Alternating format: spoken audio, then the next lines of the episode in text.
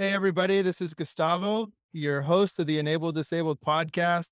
It is my great pleasure to have Dr. Hoby Wedler here on the show with us today. Hoby is a PhD in organic chemistry and a serial entrepreneur. He is a specialist in wine tasting, food and beverages. He's got a plethora of experiences to share with us, and I'm just really excited to have him on the show.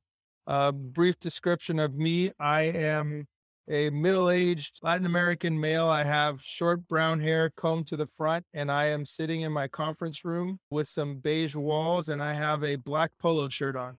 Well, Gustavo, it's a real honor to be here. First of all, thank you very much for for the introdu- the kind introduction. I'm uh, absolutely thrilled to meet you and your listeners, and and really become a part of the enabled disabled community. I commend the podcast. I commend the work that you do, and I think it's I think it's really cool. I think it's really special to celebrate people who are doing different things in the world uh, with with different abilities. I don't like to call them dis- disabilities necessarily, but ways of viewing things a little bit differently. Just a quick description of myself: I'm 34 years old. I'm a Caucasian male with the brownish hair, and I'm sitting in a uh, room, which is my office, uh, converted bedroom with a white wall behind me and I'm wearing a North Face jacket at the moment.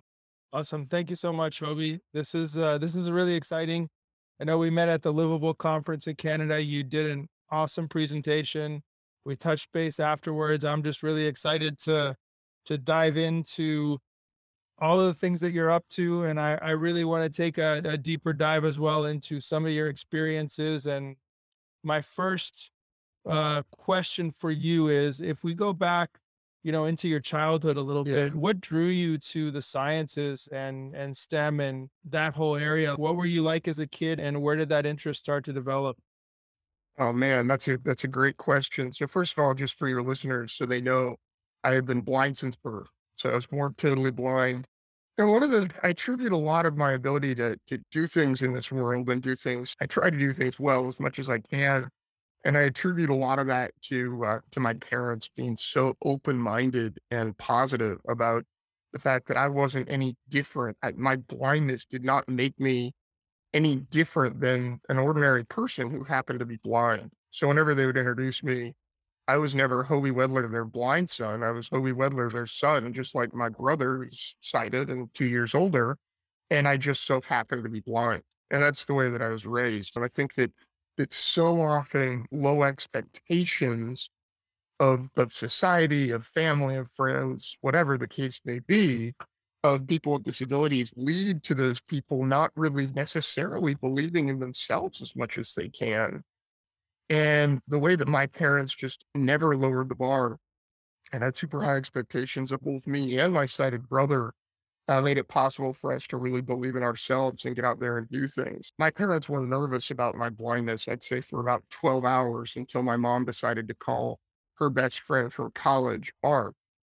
And when she picked up the phone and called, Barb's husband answered and said, you know, hello, what's, uh oh, what's going on? And then all Barb could hear, you know, there, this is 1987, so they weren't using speaker phones, but all Barb could hear was her husband saying, oh no, oh, this is absolutely terrible. What are we going to do about this? Oh my gosh. And then Barb, being the person she is, grabbed the phone right from her husband and said, What? What happened? And my my parents told her that I was born blind. And she said, Oh God, blind we can deal with. I thought he was dead. So if I ever write a book, I'm gonna call it a I'd rather be blind than dead. I'm just kidding there. But no, it was it, the reason that Barb had that reaction is that her father's best friend. They were both professors at a research one institution at university. And and her best friend was totally blind, had been since birth. His best friend, sorry, was totally blind and has had been since birth. So she was surrounded with blind people doing things all the time. This guy was a better handyman than anyone in their house. Whenever anything broke or they needed anything done, they just called John, who was her dad's friend, and he would fix dishwashers. He would change oil on cars. He did everything. So in her mind, blindness was just a trait, and that's it. And I think it's interesting because I think oftentimes when you're around that as a child, it makes it that much easier to cope with because you're young, you're learning about the world. It's almost like learning a lot of different languages when you're young is pretty easy. We learn to speak the languages that we speak our first languages we learned when we were quite young. And then a lot of times we build on that later, but it's a lot harder to build on that network. So because of that, my parents said, okay, we trust her. We trust my mom trusted her friend and my dad did too. And if someone else can do it, our son can do it too. And remember, they had never really been around blind people. They had a, a couple of blind friends, loose friends that they knew over the years, but blindness never. How, imagine your life changing, not thinking you'll ever need to deal with blindness and, and raising a blind child to, okay, our son is born and whoa, he's blind. This is going to be a life changer. So I, I can't imagine that. Anyway, they had high expectations of my brother and myself. And the other, they did many things absolutely wonderfully. But the other one that I'll call out here is that they always encouraged us to take responsibility for our lives and our actions. I remember countless times, either one of them in different circumstances saying, Hey, this is your life to live. And you need to take responsibility for your life and for what you do so that if you succeed, you get the credit. And frankly, if you don't succeed, you can take the blame for it. How would it feel if you had to give everybody else credit for successes that should have been your own and to let other people take the blame for mistakes that should have been yours. And that was really a wonderful lesson for me. And, and again, the expectations were high. We had maybe different chores, but my brother and I were expected to work very hard. And and that was the other thing that, that our parents did is they never hired anyone to do any work. It was really we did everything ourselves. So oftentimes, and you know, my my father in particular is really he's just a he's a plumber, he's an electrician, he's a carpenter. He does it all quite well and wanted to teach us essentially as we grew up. And that was the main, you know, force behind their decision not to hire a bunch of work out. So it was not uncommon for us to get home from school, do three or four hours of homework, and then go outside and work on the house until dark. And and that was a great lesson for me as a blind guy and I think for anyone really, but when you have a disability, as as you might agree, things take a lot longer. So it's just a fact of the matter. And it's not a problem, not a bad thing by any stretch of the means, but things just take longer. It's the way it is. One thing led to another. And I remember my first fascination with science was when I was standing in our kitchen in April of 1990. I was still three years old. I was about to turn uh, four. I guess it was April of 91 and I turned the tap on of the kitchen faucet to get a glass of water. This is something that I've done hundreds, dozens, if not hundreds of times before. But it was that time that I realized and I started thinking, wait a minute, how is this isn't magic? How is water getting from the wherever it's coming from into my house? And that led to a lot of conversations with my parents. It led to me calling the water resources department and actually my family scheduling a field trip down there to learn what they did and how they did it and why they did it. And that led me to really understand wow, there's this network pipes all over a city. And even, I know it sounds funny, Gustavo, but even to this day, when I think about a municipal water and sewer system, I'm amazed. It's an incredible thing to really think through and, and understand. I remember another time I used to vacuum my room and the rest of the house. My parents taught me to do that at a very young age. I remember switching on the vacuum cleaner and hearing it roar to life and thinking, wait a minute, what's running this thing? Okay, my dad says that electricity comes into the wires, comes into the house through the wiring, and it's it comes in the form of electrons, but then the electrons all go back out and into the ground. So what are we actually what's driving this vacuum cleaner if the electrons aren't really going anywhere except for through the motors that we run or the lights that we switch on or whatever? And I realized that what we're not, or by talking to my dad and really figuring this out, I realized that we're not paying for the electrons themselves like we pay for water molecules. We're paying for the force, the electromotive force behind those electrons or voltage behind those electrons. And that was really exciting to think about. Wow, when we pay for energy, we're really buying a, a, push, a force, rather than an actual thing in some cases. And that was interesting. And that really got me thinking about science. And then the rest is history. I'll talk to you about chemistry in a minute. But yeah, that's how it all happened.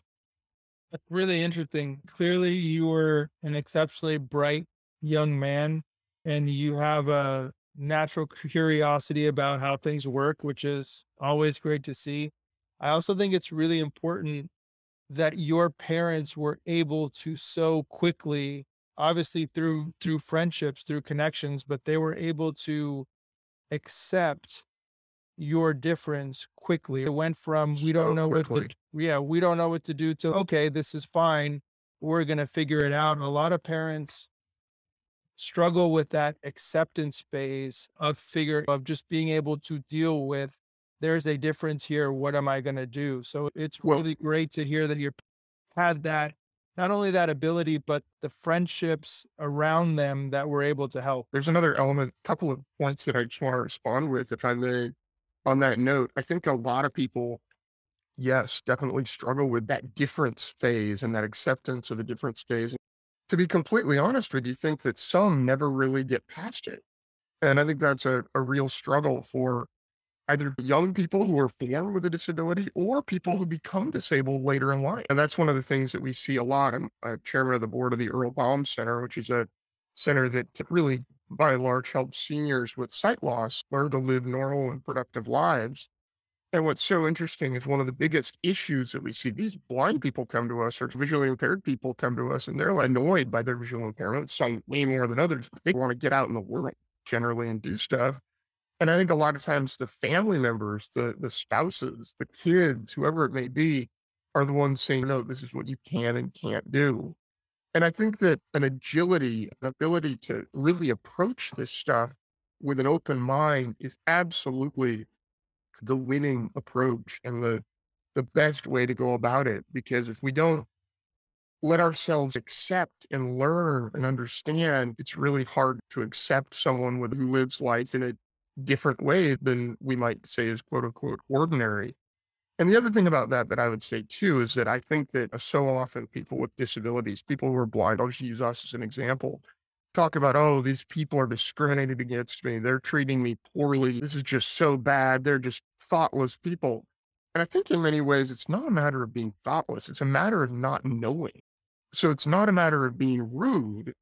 It's just a matter of not understanding what's best and what's right. And to me, that's really important. And that's a really important distinction that people aren't out to get us or discriminate against us necessarily. I think they just don't know how we go about doing things. And that's a really important and I think really interesting to think about as we go through our our lives is when we talk about discrimination and that sort of thing, is that really discrimination? Or is it just people not knowing or having low expectations what we can do? And just to bring it full circle, I think that's what my parents did so early on in my life is they learned what that what it meant to be blind and they learned how blind people did things. And that was immensely helpful. I should also say that my mom uh, was actually working on her special education degree when I was born and said, well, shoot, special education, my son's blind. I might as well specialize in blindness. So she was actually a teacher that visually impaired for the past 30 years or so. And uh, having someone who knew a lot of what she knew, but literally in house, I think paid off immensely. Because if you're going to be a teacher of students with visual impairments, you should understand how they do things and have those high expectations.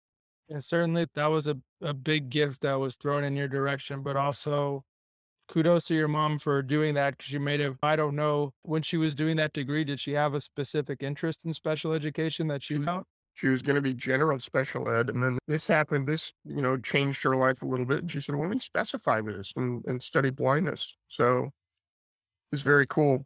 I'm curious, just from your perspective, were you, did you have a disability as a child? Yes, I was born with my disabilities. Okay. And it seems like you are very, have very high expectations of yourself. So I'd imagine you had a similar childhood experience.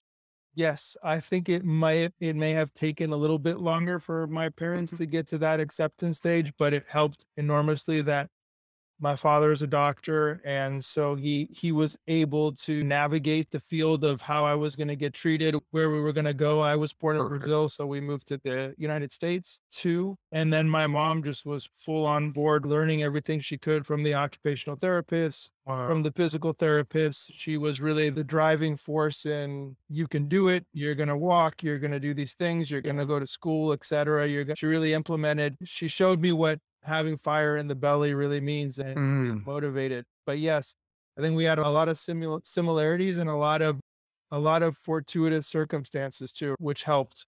And I think that, that the bottom line here is that positive people in our lives really made the difference from between success and expectations and a lack of success. And I think those are all really important nuances. Is that when you are navigating relationships or opportunities, or let's say getting into college, how do you try to differentiate between, let's say, somebody who doesn't know, who might just be there's a fear factor in what we don't know a little bit or a sense of discomfort versus that discriminatory attitude? Because certainly there's been situations in all of our lives, in everybody's life, I don't care who you are, Yep. where you were discriminated against in some way. You were told you couldn't do something, you were told you wouldn't you weren't good enough, you weren't given an opportunity because of whatever Sure. specific thing that person didn't like about you. So how how do you navigate and get the feel for what's really going on? I find that if people are willing to listen to what's best for me and I'm able to explain it to them and then also ask them what's best for them and and really gauge that level of inclusion, I I understand even if they say things that are ridiculous, I know that is them not knowing and that they're willing to learn.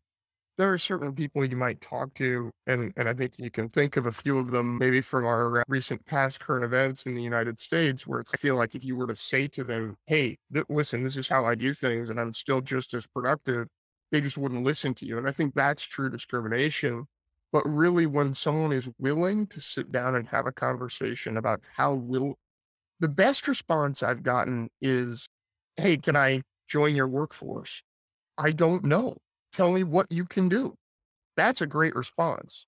No, you can't because you're blind is a very discriminatory response. So it's gauging on their ability and desire to learn.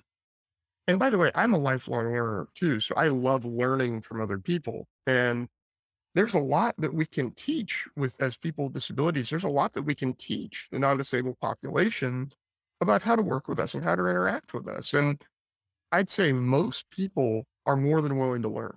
I think that's true. As long as you can as long as you can get in the room with them or get face to face with them and they're willing to take that first step, then there's an opportunity there. And what seems like you're right, what seems like discrimination on the surface is not necessarily that. It's just not, I agree. It's not knowing, or it's a little bit of fear or discomfort or Totally. awkwardness that people just need to, most people are willing to get over that. And if they're unwilling to get over that and they know they're doing it, that's discrimination. Interesting. So I you, think. yeah, no, I agree. I agree with you. I agree with you.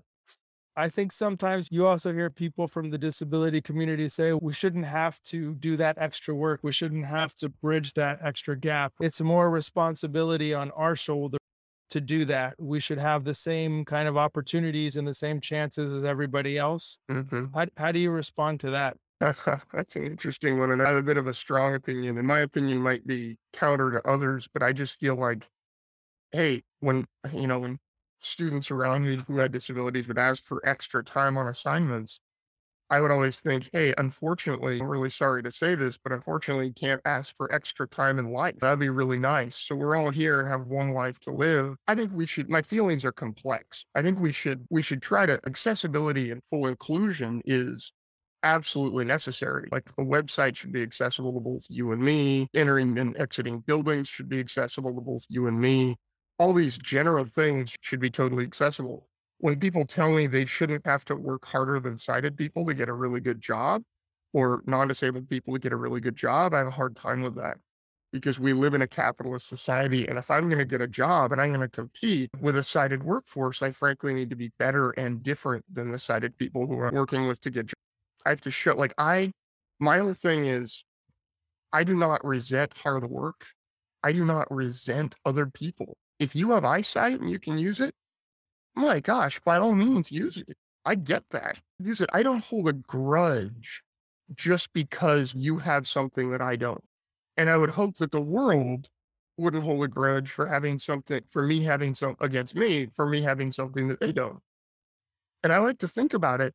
I might not be able to see, but there are other things that I, I'm not one of these guys that thinks, oh, my other senses are like powerful, sharp, and like daredevil because I don't have my eyesight. I don't necessarily think that.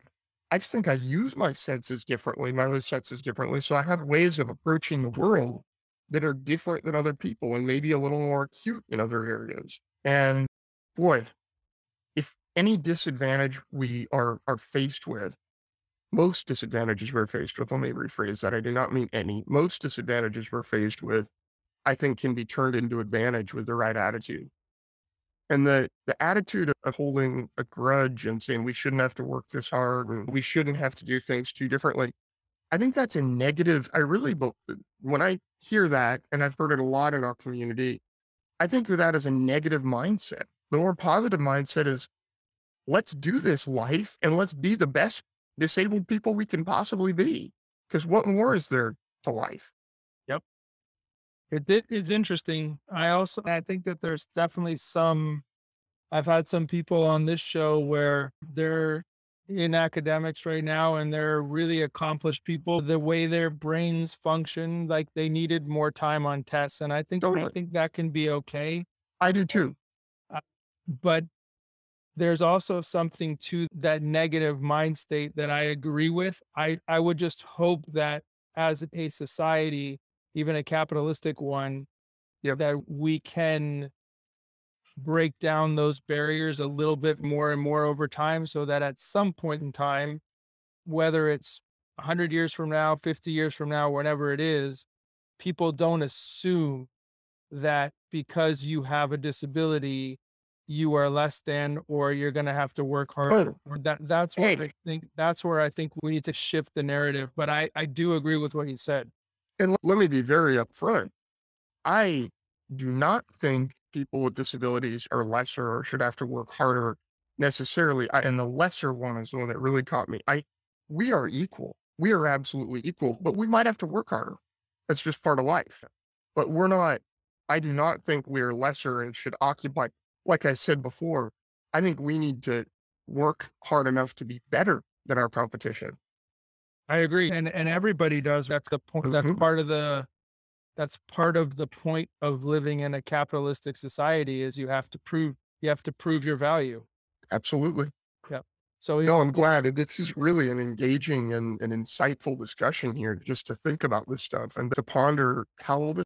absolutely. No, it's, I think uh, I, I like this philosophical slant because it's it's always interesting to get other people's opinion and feedback on this because it looks like you said, it's a complex subject. There's not there's not an easy answer that you can point to and say that's the solution.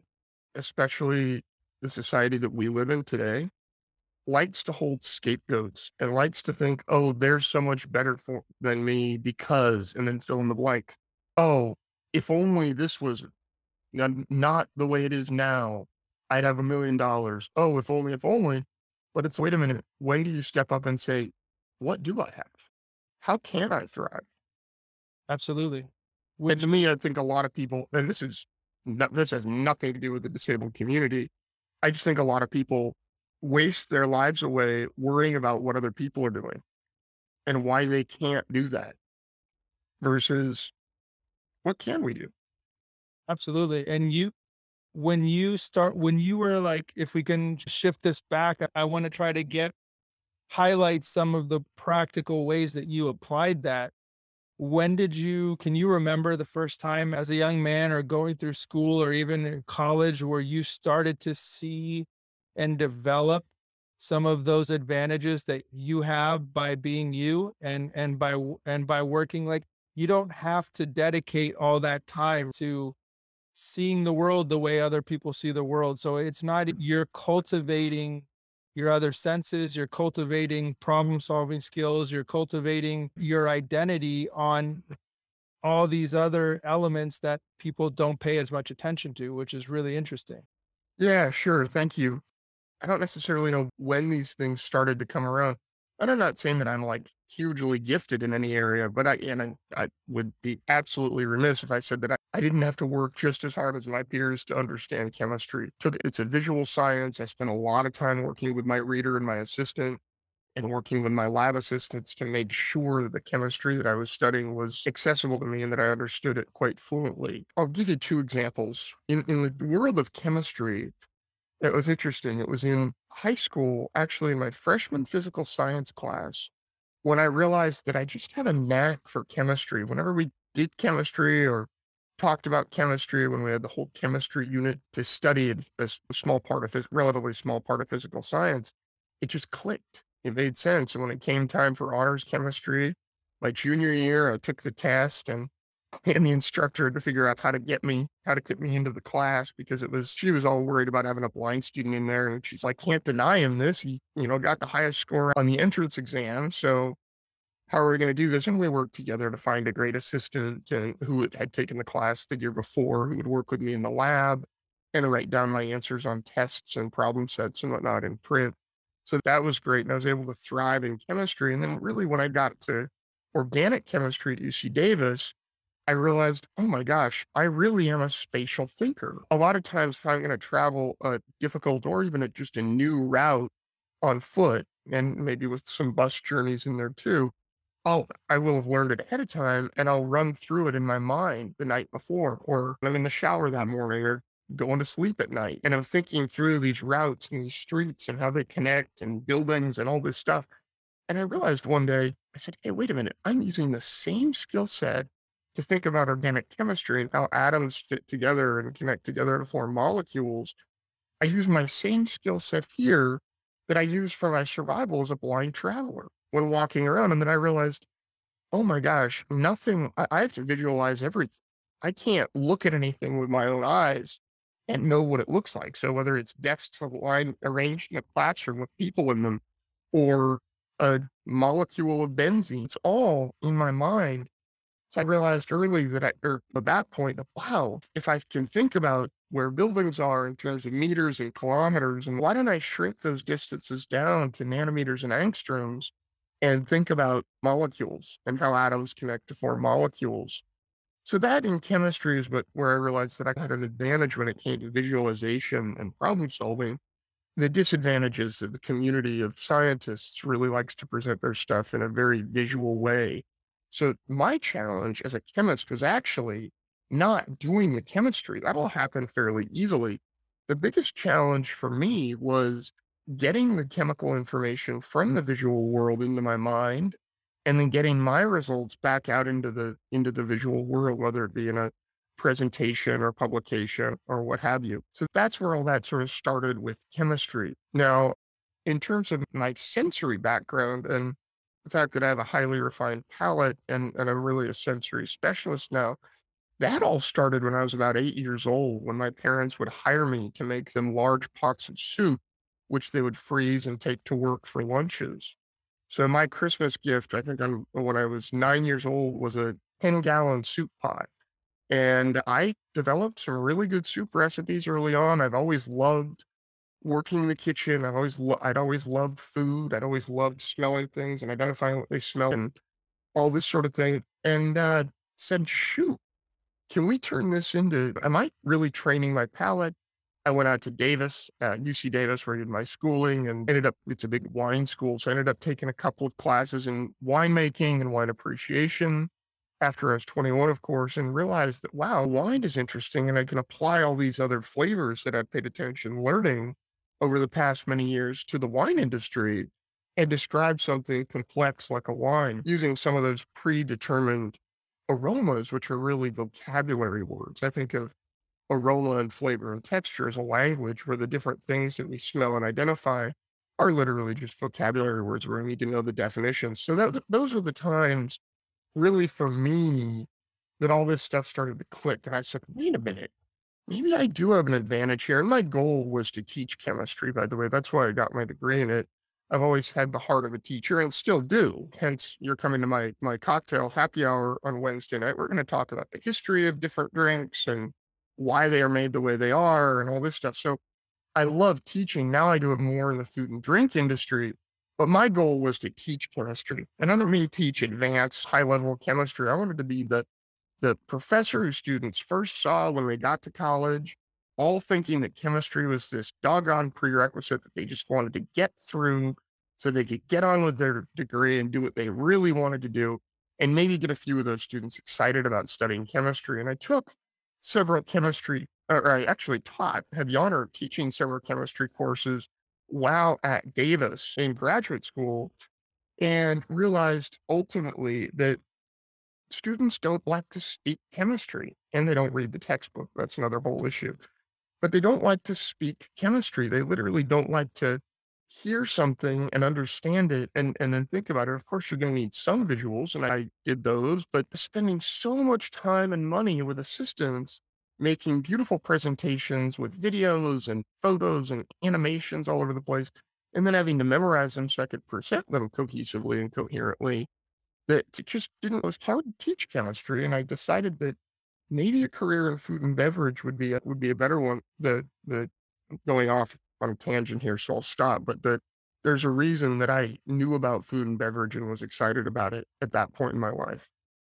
Fascinating. And that's that's really I hope you write a book one day kind of diving deep into how you think and problem solve and figure stuff out because this parallel that you made between visualizing your environment in your mind and how everything gets connected and where tables are in space, this spatial awareness, and being able to bring that down to the atomic and subatomic realm and then retranslate it back into the visual world is fascinating. There's just so much there that, mm. that I hope you explore down the road because you have you have a lot to teach us about how to think and and visualize things in our mind. Yeah. I hope I get the opportunity. Thank you.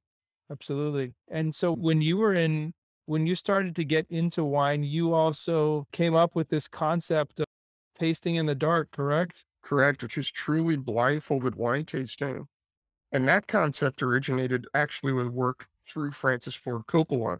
So right when graduate school was beginning, undergraduate school was ending, I got a call from Francis Ford Coppola's team, and they said Francis wants a, a, a, a wine tasting that's not gimmicky, that's done in complete darkness, and he wants to have it led by a blind person. Is this something you'd be interested in? And I, when Francis Ford Coppola's team calls and says, Francis heard about you and wants you to do this, you say yes, and then you hang up and realize what you just agreed to and maybe get a little worried about it. But to keep a long story short, Francis and I developed the experience together, and Francis really just gave me the reins and said, do it. So I developed this experience of tasting in the dark, starting as a hospitality experience uh, for the you know guests that would visit the winery, but it soon took off with a national sales team and I was lucky as a computational chemist because my advisor it was very lenient and and being computational, my laptop was literally my laboratory.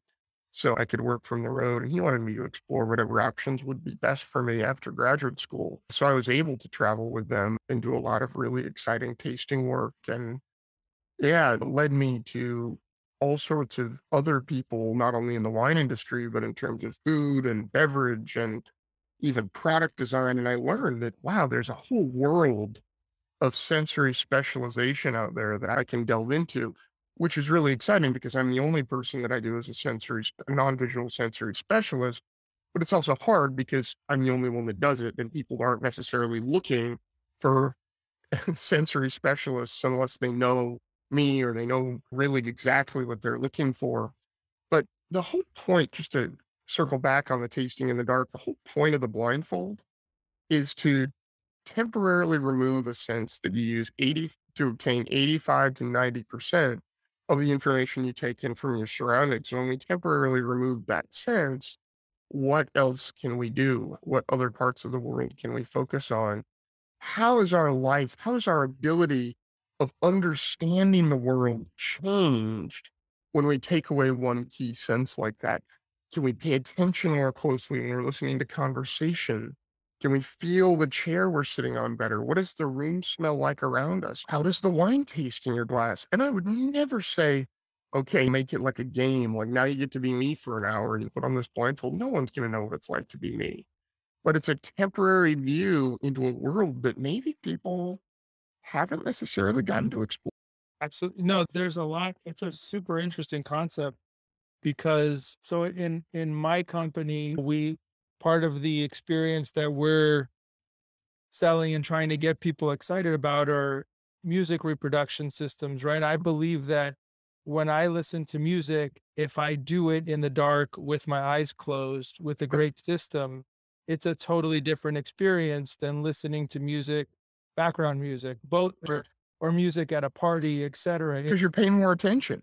You're paying more attention. The performers, you get that sense that the performers are in the room with you. It's something, eh, you know, much more transformative and powerful.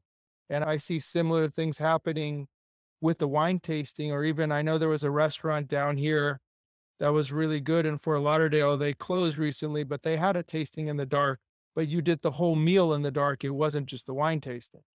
I've been to some of those that are amazing and some that are, let's just say, not so good that make the blindfold such a game. Yeah. But you're absolutely right.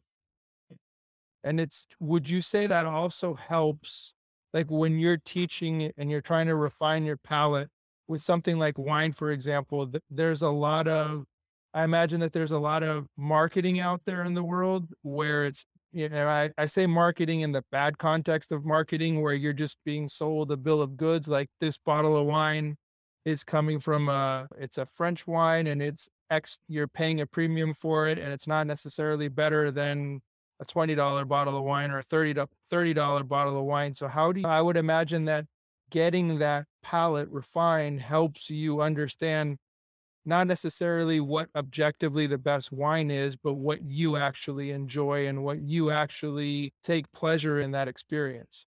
It's true. And wine is just like any other art form. And for whatever reason, we're very good at looking at visual art and say, yeah, that's what I like. That's what I don't like. We're objective. We're it, it's all subjective, but we know what we like and what we don't like. And the reason people don't necessarily treat food and beverage the same way, they say, "Oh, is this good or is this not good?" And then get experts to explain to them what they what they should and shouldn't like. And maybe one thing that pairs well with a dish and one thing that doesn't pair well with a dish, the same sort of thinking. For me, it's just it's all about art and it's all to understand what you like and and maybe have issues with. It's all about just trying more things. It's all about practice deliberate practice. yes. Yes. So you have obviously enormous positivity about you, clearly, and you're super bright human being. But thank you. In your experience as an entrepreneur, we have a lot of entrepreneurs that are part of the audience, people that I know. What would you say to them as somebody who has you've talked a little bit about this before you've had successes you've had failures like when you are in business and you are out there and you are trying to make something and bring something to the world what's the attitude that you have when and learning experiences when something doesn't can't be afraid to fail. You can't be afraid to say okay this the entrepreneurs that i see that fail have this dream. This it's their passion. It's their product or their service. They're so proud of that they just think in their head the rest of the world is going to like. And when reality sits sets in that hey, this isn't going as well as you thought it might, you have to be willing to pivot. You have, and I don't. That word was so overused in 2020, so I don't. I almost don't like to use it here but you have to be nimble. I think being nimble is the most important part of entrepreneurship and shifting to meet what your market wants, I think is, is so important. But the biggest thing is having an abundant mindset and saying that didn't work. I've tried 500 things now. Let's try 600 because we're going to find something that works. We're going to figure this out. And, and just with a positive mindset, you can make anything work. I am convinced that with a with an open mind and not being, of course, we all have our down days. I'm not some Miss Pollyanna positive, always positive, always happy. I'm not that. I'm, I'm human. We're all human. We have our great days. We have our lousy days. We have our mediocre days right in the middle. But what we all can do that I think we don't do enough is remember to maintain that ultra positive way of thinking when it comes to the work that we do and the lives that we live. Look at, don't be an optimist, but look at situations in a very real manner. You can't, if you're so negative and always worried about, you know, that day to day success, it's tough. So I think when things don't work, patience is super important. And uh, just being able to, just being able to make changes as needed to accommodate your market. It's really interesting. I worked with countless winemakers that are and they should be, right? They love their product, they're artists. But then a sensory team might come in and say, hey, the consumer actually likes, wants this wine to be a little bit fruitier. oh, how dare they tell me how to change that, that my wine needs to change? This is delicious wine. But really, when you respond to what the consumer is telling you they want more, you're going to be better in business. So sometimes we have to let our own passion not get in the way of good business. Interesting. And you know what else I would say? Yeah. What else? Marketer entrepreneurs don't necessarily think at the start. I didn't. I I was naive about this. Being a business person and an entrepreneur is well over 50% marketing. You can have the best product in the world, but if nobody knows about it, they're not going to buy it. So it's all about marketing. And that can be anything. That can be word of mouth, that can be digital, whatever you want to do, social, search engine optimization, paid advertising, whatever the case may be. But man, if there's anything that marketing is, uh, that entrepreneurship is, it's marketing. Mark. Yeah. And how, so that, how do you think about marketing? What is marketing to you? Marketing is just telling a good story and being totally honest. So I'm resurrecting a brand that I built and didn't end up launching with because I got involved in other things, but I'm resurrecting a brand called Blind Truth. And I don't want to talk about the products that we're going to be producing yet because it's very new and, and I, we'll, we'll, talk about that maybe when we meet the next uh, on the next podcast. But to me, Blind Truth is exactly what I stand for. It's this is a story of someone who happens to be blind who went out there and just said, let's do this. Let's make this happen. And I am not to I'm not to give you any, I'm not to be, I'm not going to be a slippery marketer. Slippery marketers to me are people that spin a data point that is true into something that's very far fetched. And my whole thing is let's be honest, let's be true, and let's tell a good story that's true, that is meaningful to people, and people will come. The good answer. The, the honesty, I think there's too much we know there's way too much spin out there in the world and not enough honesty and not enough standing your ground for what you believe in and being able to communicate that clearly why you value the, those things why you stand for those things and why you're making what you're making. Totally. Yeah, yeah. this tie this ties in an interesting way too with your a lot of your life philosophy which you have I, I highly recommend and we'll talk about how people can connect with you a little bit later but yeah You've got a great newsletter and you have a really interesting PDF that people can download where you dive into this concept of exceeding expectations. What are these mindsets that we need to exceed expectations? Yeah. Can you talk a little bit about what that means to you and, and how you developed that? Oh man, I sat down at the end of last year and I just said, I need to write down on paper what why I think that what I think is the importance of exceeding your own expectations and challenging yourself. Because I, I heard a lot of people saying, oh, if I could only do this, if I could only do that during the pandemic, and there was all this if only, if only talk. And I said, let's just talk about how we can do it together. And it's all about taking on challenges, taking risks.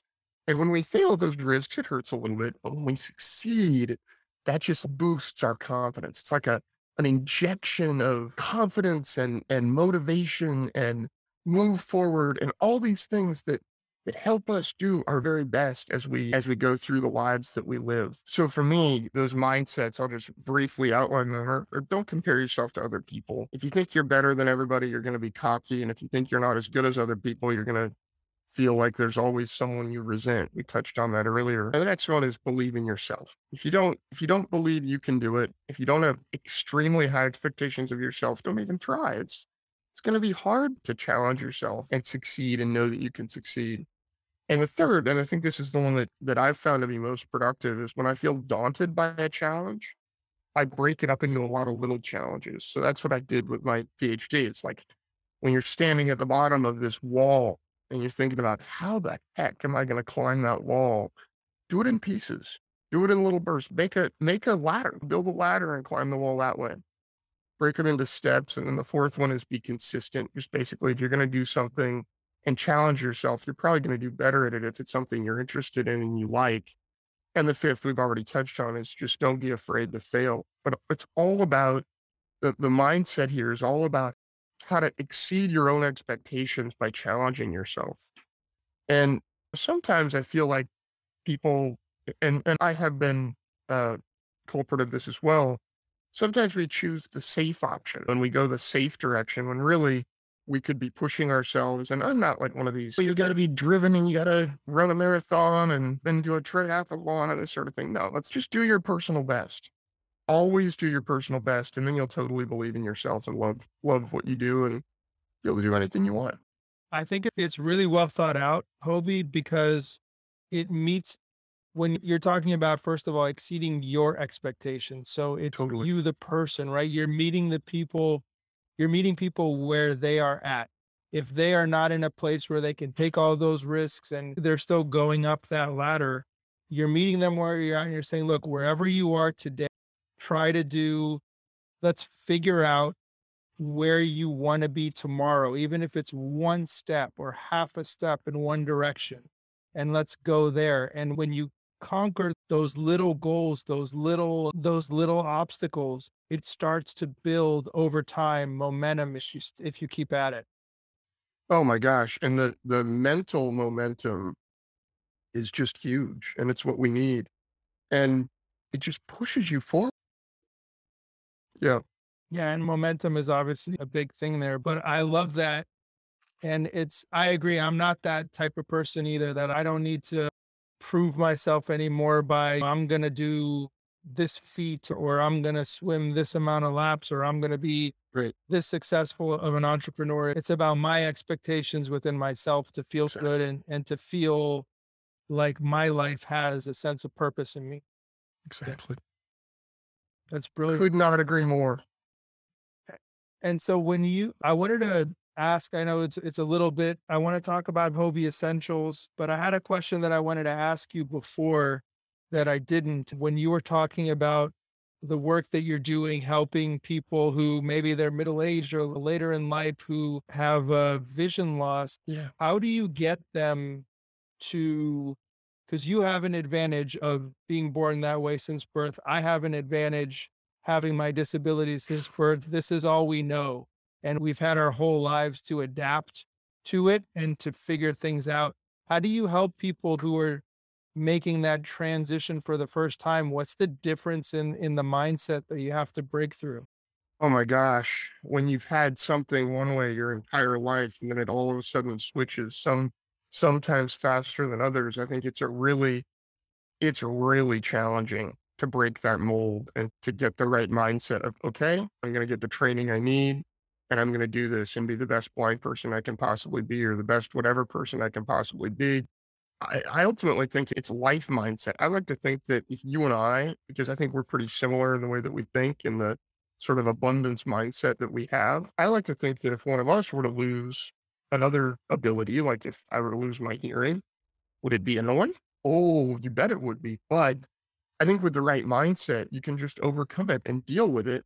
And and by the way, it's all about expectations. If you're 65 years old and you know are 70 years old and you start experiencing sight loss and your spouse thinks it's this lifelong detrimental problem and won't let you cross any streets to go to the grocery store, you're probably not going to believe in yourself either. So it's about, to me, it's a holistic approach whenever possible of not only working with that one person who's experiencing the issue, but working with everybody around them too. And and to be fair, this is just my philosophy. I'm just I'm just on their board. The the magic of the organization is with the instructors, the people who do this day in, day out. They are the ones who are changing lives and who are transforming lives. okay that's fair but you're i'm sure you're bringing your as a as part being part of Oh the yeah. board, you're bringing your experience and your knowledge and your your insights into the equation too. So I definitely do. And one of the things that I'll say that's just interesting to me is that sometimes I feel really disadvantaged in exactly what we're talking about because I don't know what they're going through.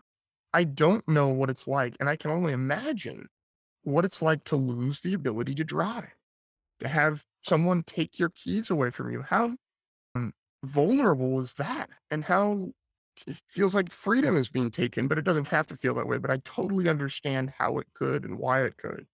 So I feel very lucky. You used the perfect word. We are advantaged because we have had our disabilities since birth. but it's also interesting that you are able to put yourself in their shoes, not, not perfectly, right? But you could, you have this ability to empathize and to try to get inside their headspace to understand what they're going through. And that to me, that to me is part of the key, a big part of the key for just this is human understanding, period, but a big part of the key for how we can help non-disabled people understand us a little bit better, just practicing that empathy. So important. It's so important to be able to put, exactly like you said, put yourself in someone else's shoes and say, hey, wait a minute. What would it be like if I was that person? And honestly, Gustavo, I think the main reason that people treat us so differently and fearfully is because they're worried about becoming us. And I know that sounds weird and might be controversial, but disabled, being being disabled is the one minority you can join any time in your life. And if we all live long enough and are lucky enough to live long enough, we probably will join this minority. But I think people are afraid. I agree. I agree. And it's that's why going out into the world and doing something, that's why having the a good attitude or being able to teach, listen, learn is so important because people start to I hope people start to understand or maybe not fear it as much. Maybe they can say, look, it's not the end. It's just a change in the path. It's a, it's a, it's a, I'm going to have to make some adaptations. So it's not easy, but I agree with you. And I've thought about this too. If I were to lose, say, my vision, my hearing, just Mhm. anything that I have today that I wouldn't have tomorrow, Mhm. I think there would be a little bit of a grieving process because I wouldn't be quite the same person that I was today. But once that period of time is over, I do trust in my ability to adapt and to problem solve and to figure it out. This is really important to me, Gustavo. One of the things that I think truly creates diversity is having struggled and had to problem solve all the time. We, as folks living with disabilities, ha- always are solving problems and figuring out tinkering and figuring out adaptations and ways to make life doable for us. And I think that really is when we say we want a diverse team, we don't only want a team that looks different in a photo. We need a team of people who have different backgrounds, who can think differently. And I really do think that being disabled gives us, has given us so much sort of grit because we've had to struggle. Absolutely. Absolutely it has. Yeah. Yeah. And like you said, the, the ability to think in different ways, to see the world from different perspectives. It, it's, I think it's changing and it's getting better, but it's, it's still astounding to me that more people, more business leaders, more companies, more industries haven't gotten around to that realization. You bet. It's not just hiring a diversity officer and checking the box. It's, it's about really getting in there and solving problems. I think there's a, there's an interesting tie into. I would wager a lot of money, right? I think there's a lot of leaders out there today who are still they want to make the final decision. They still think that the way they see things is the way to go, and they surround themselves with yes people, right? So it's Right. people who aren't telling them something they don't want to hear, people who aren't going against the grain. I would wager a large amount of money that as a leader, you are the type of person who truly values those different inputs and those different perspectives and We need them. takes them into account. Yeah. I had a disturbing conversation with a friend of mine who's a just a family practitioner, and she said something recently that was like really alarming and really disturbing. She said, if I tell my patients, if I'm the one that tells my patients they have to stop eating a certain way, or they need to stop smoking, or they need to exercise more, they're just going to go to a different doctor. And I'm going to have less patients and my ratings are going to go down. Okay. And she she still tells people exactly what she thinks. And other doctors are a lot more popular than her. So that's scary. That is scary. That is scary. Anyway, it just tied in and it was a thought right at the top of my mind. Yeah, that strikes a that strikes a chord. That's something that we we should change. Oh, we should. So Hoby, can you tell us about Hoby Essentials? Tell us about what you're doing, what started it, and and what you're bringing to the market. Thank you for the opportunity. I'm super excited about Hoby's Essentials. We actually launched It's amazing how long these things take. We had the idea in September of last year, my, my partner and I, and we launched the company officially in late August of, of 2021 with two products. It's a seasoning blend company. So we have Happy Paprika, which is think like your delicious barbecue rub for grilling vegetables, delicious on chicken, delicious on pulled pork. I use it as a replacement for chili powder, all those things. And then rosemary salt, which is a really nice fine flake salt that is has a bunch of rosemary and sage and uh, little garlic and actually lemon juice powder. And it's just really nice and savory. I think roasted chicken, roasted potatoes, anything you might stick in the oven and roast. It was definitely all over the Thanksgiving table this year. Best roasted chicken or turkey, in my opinion, is butter, the bird, and rosemary salt. It's just, you need those three ingredients in a 450 degree oven for about an hour and 15 minutes. Just creates the absolute delicious full roasted bird. And that's for a chicken. Of course, the time's going to go up if you're doing a turkey, and that's all temperature sensitive as well. But I just love the fact I developed these palettes or these products with my palate, with my knowledge of chemistry. I we've been using them in our kitchen for better part of five years now, and just said, "Hey, wait a minute, why aren't we making these things that we love available to the world?" And the biggest comment that people have been making is they want more products. So I'm in the process of developing about four more products right now, and we're going to hit the market in Q1 of 2022 with these two products. People like them, so they're not going anywhere. But another four additional products, which I think are going to be really good, and I'm really excited about. And by the way, you can find that at Hobys, H O B Y S, Essentials, E S E N T I A L S dot com. Fantastic. Hope when you're when you're developing these these seasonings, are you I know, say for example, with barbecue, right? There's different. You can just travel to different parts of the United States and mm-hmm. find different kinds of rubs. Some people are about the sauce, some people aren't. I know in Brazil, when you go to a steakhouse, it's mostly just salt. Brazilian barbecue. Oh my god. I do too. Do you take those those different cuisines across the world and study them, and, or is this about your palate and what you enjoy and the flavors that you want to bring to the experience? Yeah, It's interesting. Thanks for that question. That's no one's asked me that before on a podcast. It's really insightful. It's I, I take into consideration what when people are are eating what they say they like, what is pleasurable, what is satisfying. And then we build that into our products. So people like a little bit of sweet, but I don't want it to be unhealthily sweet. So we're using just a little bit of coconut sugar. People like the taste of black pepper. So the happy paprika has a lot of black pepper in it. And then in the rosemary case, and there's I could go on with each ingredient. In the rosemary salt case, there's a cool flavor that that restaurant chefs get by using a lot of herbs in their cooking. And I thought, now how can we allow the home cook who doesn't want to spend a whole lot of time add that same amazing sort of restauranty herbal flavor to their cooking? And I think a really good way to do it is with rosemary salt. So it's about looking at what people find satisfying and, and pleasing and then trying to figure out how we can create that those flavors in in products that we Interesting. Okay. yeah That's an interesting perspective. I'm looking forward to trying it. Yep. How my next question for you is obviously we can talk for many hours and I would I am looking forward to doing that in future podcasts as am i online and offline, but have I missed something in this conversation that you feel is important to talk about? just the one parting phrase that i have for people is mindset is everything if you have a can do positive loving mindset you can do whatever the heck you want I like it.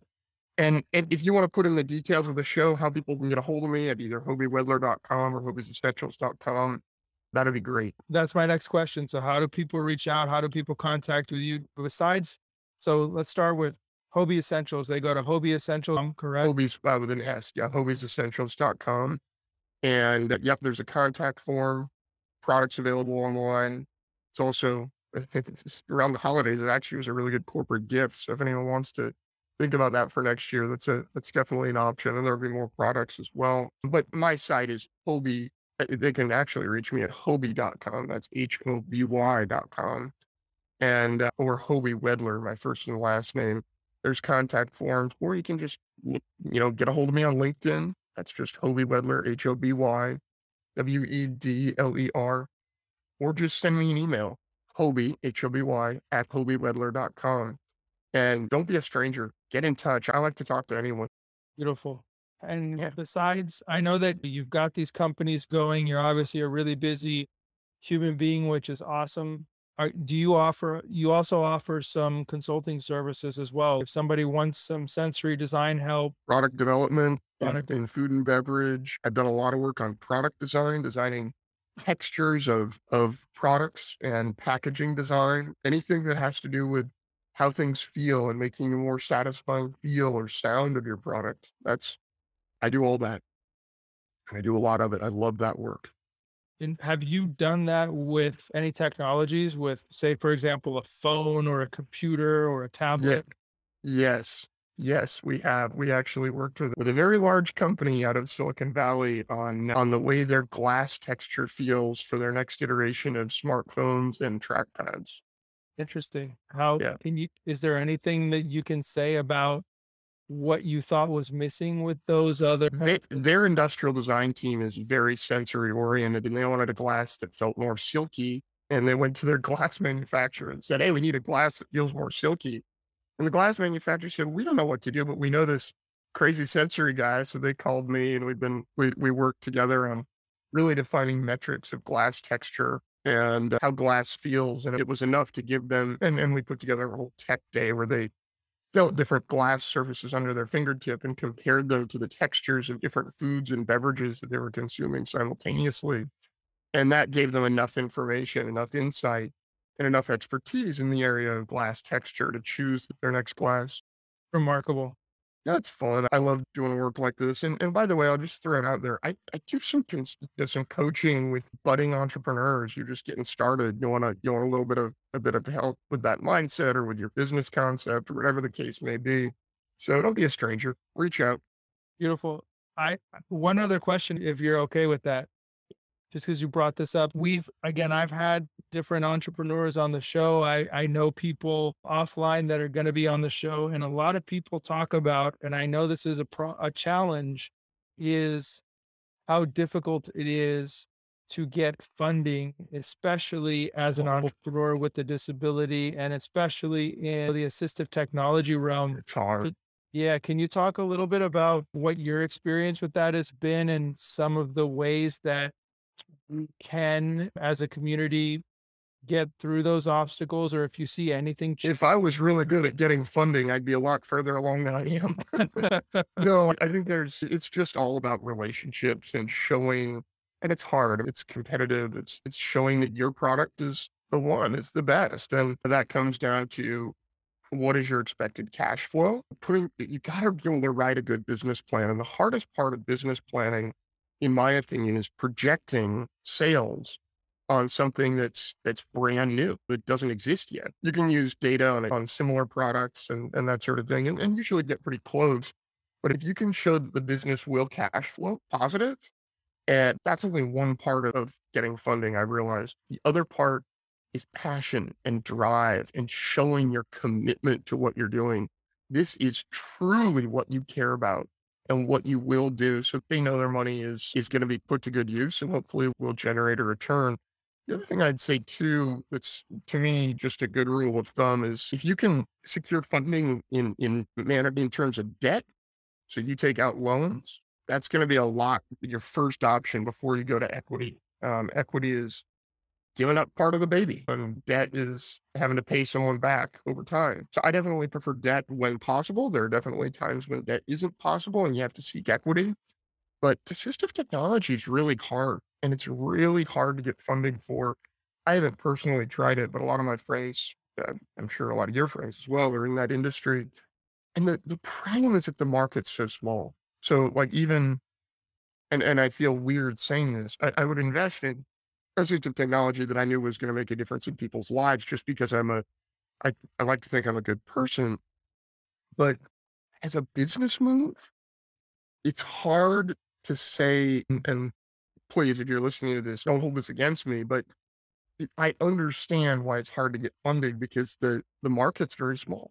And that's, that shouldn't make it so that we don't get funding. But sometimes there's a lot of teaching that we have to do on why their investment, a lender or a funding source's investment will come back and be returned with a vengeance in the assistive tech space. So being very creative and and really putting on your your hat of a teacher and explaining to people why this matters. Why number one, they're they're going to get their money back because that's what they care about in this society. And number two, why your product is really helping people live better and more productive lives. I, I think there's a lot of again, I have not I've never pitched an idea to a venture capitalist, but Sure. my my understanding of as an entrepreneur, a small business owner is there's a lot of short-sighted thinking at play there where I think the venture capitalists so much of it is a crapshoot. So you'll hear a lot of successful venture capitalists say, look, we're investing in the person, not so Mhm. much the idea, because you never know. And So true. we feel that Hoby is going to be able, nimble enough to pivot Mhm. to what the market says. And maybe that technology can be used in other ways in other fields that we haven't thought about yet, just in case the initial idea doesn't succeed. So I think there's some short term thinking there where they don't, maybe they're less willing to believe in that person or because they don't see all of the other market applications. Or I think there's that tendency to look for the unicorn, right? I want to invest in That's the next. Facebook, the next Google, the next whatever it is, rather than, They'll invest in you though. yeah, maybe They'll invest in you. If you show your tenacity and your passion, exactly. you can But- win in any market. maybe that assistive technology is going to generate 5 million in sales 10 million in sales 50 million in sales a year that's still a sustainable healthy incredibly valuable business Oh, totally. So it's an interesting topic but Very interesting.